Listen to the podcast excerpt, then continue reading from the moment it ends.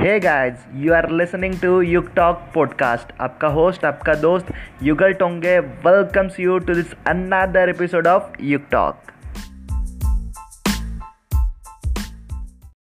so my dear friends Yug talk के अंदर आप डेली लाइफ लर्निंग्स या फिर बिज़नेस रिलेटेड लर्निंग आप सीख सकते हो क्योंकि वो खुद मैंने सीखी है और हो सकता है मुझे उससे काफ़ी अच्छे रिज़ल्ट मिले हो। सो so फ्रेंड जिन्होंने भी मेरे पहले के एपिसोड नहीं सुने, वो जाके स्पॉटिफाई एंकर ऐसे कई सारे पॉडकास्ट ऐप है, वहाँ से जाके आप सुन के बिज़नेस और डेली लाइफ लर्निंग्स ले सकते हो, क्योंकि मैंने खुद वहाँ से काफ़ी सारी चीज़ें सीखी है। बिना वक्त ज़ाया करें, शुरू करते हैं आज का नया एपिसोड जिसका नाम है quiet people rule the world आप सभी सोच रहे होंगे कि शांत व्यक्ति क्वाइट पीपल दुनिया पे कैसे राज कर सकते हैं?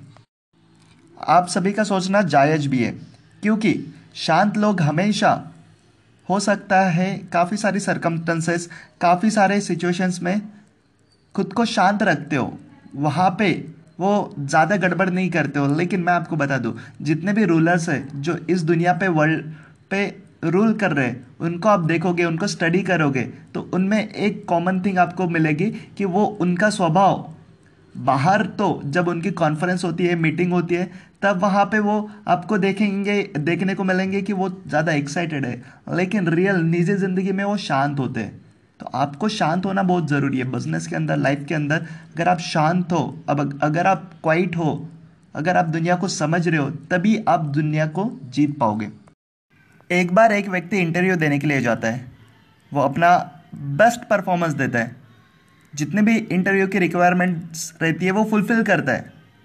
लेकिन लास्ट में जो इंटरव्यूअर होता है, वो उसे बोलता है कि, सर, आप में तो काफ़ी सारी टैलेंट है, काफ़ी सारी आप में पॉजिटिविटी है, काफ़ी सारी रिक्वायरमेंट्स है जो हमें चाहिए, हमारे कंपनी के लिए चाहिए। लेकिन एक चीज़ जो हमें पसंद नहीं है वो है कि आपका शांत का स्वभाव।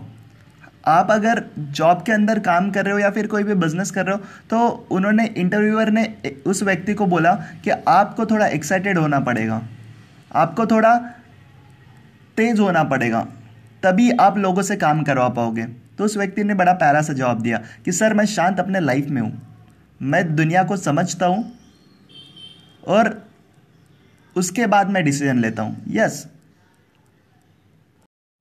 सो आई होप कि आज के एपिसोड से आपको कुछ चीज़ें तो भी सीखने को मिली हो। तो मेरी, मेरा प्रयास, मेरी कोशिश यही रहती है कि जो लर्निंग्स मैं ले रहा वो आज तक पहुँचाऊँ। So thank you so much for listening me have a nice day thank you